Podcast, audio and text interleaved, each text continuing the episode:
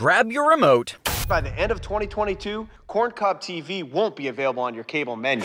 And assemble the team. The heart and soul of Team Arrow. I'm Jared Hall from Entertainment Weekly, and here's what to watch on Tuesday, July 6th. We're counting down today's top three must see picks from TV and movies. But first, your entertainment headlines.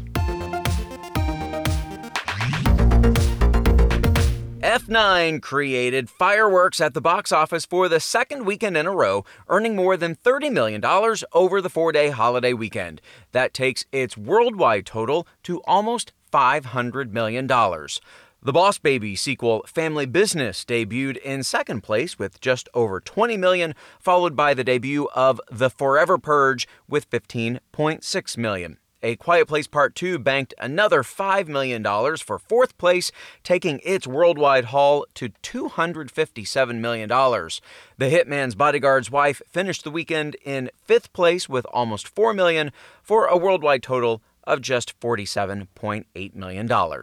Richard Donner, the director behind hits including The Goonies, Lethal Weapon, and Superman, has died. He was 91 years old. Donner's production company confirmed the news of his passing to EW, however, the cause of death was not given. Although he was widely known for his beloved films, the Bronx born director producer actually got his start in television. Some of his credits include work on notable series such as Route 66, The Rifleman, The Twilight Zone, The Man from Uncle, Gilligan's Island, Perry Mason, and The Wild Wild West. Gwen Stefani and Blake Shelton have tied the knot more than eight months after their engagement in October 2020. Stefani shared photos on social media Monday from their wedding at Shelton's Tishomingo Ranch in Oklahoma, captioning the post in part, quote, July 3rd, 2021, dreams do come true. Blake Shelton, I love you days after CBS revealed the cast, and days before the game begins, due to a positive COVID 19 test. Christie Valdiserri, a 27 year old professional dancer from California, will not be part of the cast that enters the house on the live premiere Wednesday after receiving a positive test result. She will instead be replaced by an alternate, Claire Rehfuss, a 25 year old AI engineer from New York City. For more on those stories, plus other news, reviews, interviews, and more, head over to EW.com. Now let's flash forward to our number three pick, The Flash. David Ramsey's John Diggle arrives in Central City this week, continuing his tour through Arrowverse, and brings a weapon that may help Barry stop the Godspeed War. Meanwhile, our hero is still troubled by his dreams about his future daughter Nora and what they might mean for his family going forward. Here's a clip from the episode. Easy. You still have six broken ribs and some internal bleeding? Another hour speed healing, I'll be fine. Those Godspeeds will be back soon. You need to be ready. Look, I've patched you up enough times to know that this isn't about some broken bones or clones or even Iris being under the weather. I had a dream about Nora. My Nora from the future. It was a second dream, actually. This time she was so afraid. She told me the future had changed and I needed to do something. I know it was just a dream, but Galen, I'm really worried. I mean, Godspeed was Nora's enemy from 2049. If all these other Godspeeds are here now, what does that mean for the future of my family? What if it somehow means your Nora doesn't exist anymore? Hmm, seems like the two part season finale starting next week is shaping up to be a doozy. Elsewhere in tonight's episode, Allegra and Ultraviolet's new bond is put to the ultimate test, while Joe and Kristen Kramer are hunted by a former colleague of hers. Fittingly, things are not slowing down on The Flash. It all begins at 8 p.m. on the CW.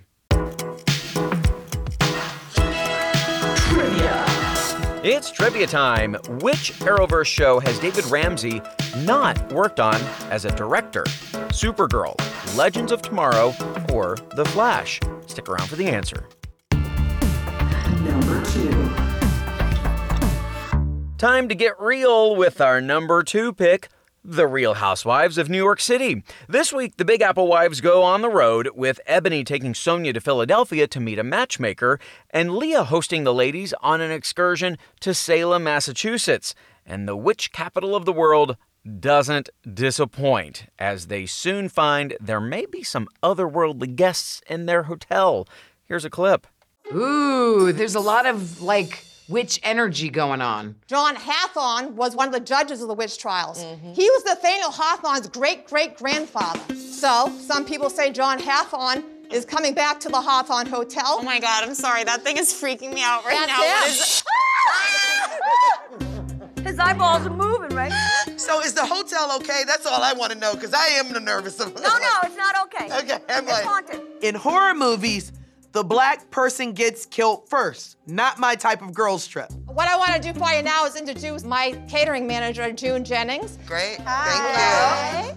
June is also a priestess in the coven here in Salem with witchcraft. Oh my god. great. We're just gonna do a quick little goddess blessing to set our intention and get us ready for the Let's weekend, do that, okay? yeah. May the powers of the dark winged crow fly with us. May the whispers of the raven wings be with us. Yeah, that is definitely some witch energy right there. Also, this week, the fallout from election night 2020 continues as Ebony questions some of the ladies' allegiances at a leather and latex dinner, no less. Only on The Real Housewives do we get political drama, witchcraft, and leather parties all rolled into one. The Real Housewives of New York City airs tonight at 9 on Bravo. Don't go anywhere. Our number one pick is coming up. What to watch will be right back. Hey everyone, I'm Sid Evans, editor in chief of Southern Living and host of Biscuits and Jam. Since 2020, I've been interviewing musicians, chefs, authors, and other Southern icons about their family traditions, their faith, their favorite meals, and of course, what it means to be Southern. And I'm excited to announce season five of our award winning podcast. Join me every Tuesday for new conversations with some of the most interesting and influential Southerners around. Be sure to follow Biscuits and Jam wherever you get your podcasts. You can also find us online at southernliving.com slash biscuits and jam.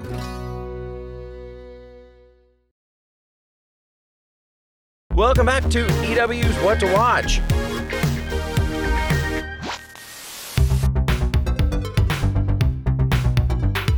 This weekend, the New Zealand mockumentary horror comedy series Wellington Paranormal from Jemaine Clement and Taika Waititi makes its way to the States. The show is a spin off of the What We Do in the Shadows movie and the first season of the series, centering on Mike Minogue and Karen O'Leary's officers Minogue and O'Leary. EW's Rosy Cordero recently spoke with Clement about the series, and you better believe she asked him the all important question What you watching? I Watch The Serpent. Quite a good show to watch when you can't travel because you'll go, I never want to travel again. I like the 80s clothes. Notice my kind of 80s gla- serpent like glasses. Yeah, it's kind of exotic. What else? I, I like Toast of London. Do you know that show that Matt Berry plays Laszlo in Shadows? Yeah, I was just saying, me and my son were watching Mandalorian last night. We got to the end of season one and there was a New Zealand robot and I was laughing that had a New Zealand accent, and my son didn't know why I was laughing. I was like, well, once you wouldn't have had that, you wouldn't have been able to have a, a robot talk like a New Zealander, which was Taika's robot. That's right, even robots can be from New Zealand, or at least sound like they're from there. In case you missed it, that robot that Taika Waititi voiced was the assassin droid IG 11. As for the other shows Clement mentioned, The Serpent and all three seasons of Toast of London are available to stream on Netflix.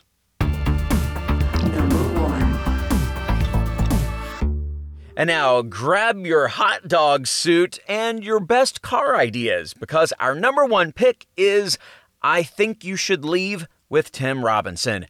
Netflix's weirdest and wildest sketch comedy series is finally back for a second season, which looks to be even more unhinged than the first. Created by Saturday Night Live alums Tim Robinson and Zach Kanin, I Think You Should Leave twists everyday situations to surreal and hilarious heights, with sketches like Robinson dressed as a hot dog trying to convince people that the hot dog car that just crashed into the store doesn't belong to him.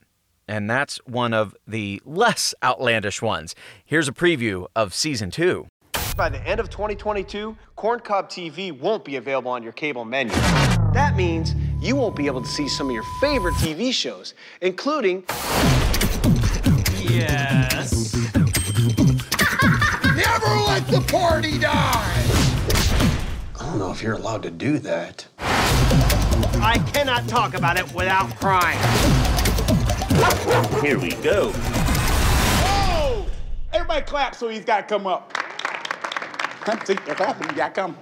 Got to come up. So, as you can tell, maybe this show isn't for everyone, but if it is for you, you're not going to be able to get enough. Guest stars this season include Paul Walter Hauser, Patty Harrison, Bob Odenkirk, and more. And here's hoping for the return of Vanessa Bayer's hilariously deranged brunch goer. The new season of I Think You Should Leave is streaming right now on Netflix. Trivia. And lastly, today, the answer to our trivia question Which Arrowverse show has David Ramsey not worked on as a director? Supergirl, Legends of Tomorrow, or The Flash? Let's give you the answer real quick. It's The Flash. In addition to playing John Diggle, Ramsey has directed episodes of Arrow, Superman and Lois, and Legends of Tomorrow, and an episode of Supergirl set to air later this year.